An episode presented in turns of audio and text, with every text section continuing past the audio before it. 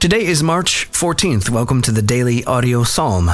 I'm Brian Hardin from dailyaudiobible.com, and I'm honored to spend this time with you today. We'll read Psalm 57 today from the New Century Version. A prayer in troubled times. For the director of music, to the tune of Do Not Destroy, a miktam of David when he escaped from Saul in the cave. Be merciful to me, God be merciful to me because I come to you for protection. Let me hide under the shadow of your wings until the trouble is past. I cry out to God Most High, to the God who does everything for me. He sends help from heaven and saves me.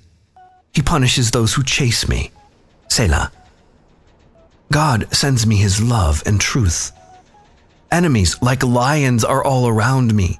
I must lie down among them.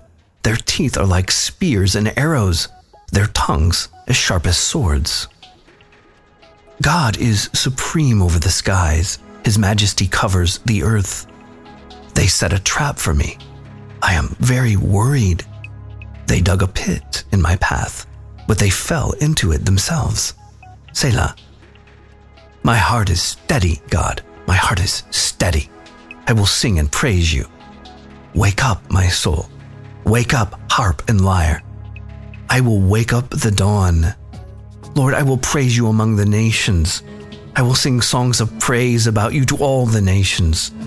Your great love reaches to the skies, your truth to the clouds. God, you are supreme above the skies. Let your glory be over all the earth. That's it for today. I'm Brian. I love you. I'll be waiting for you here tomorrow.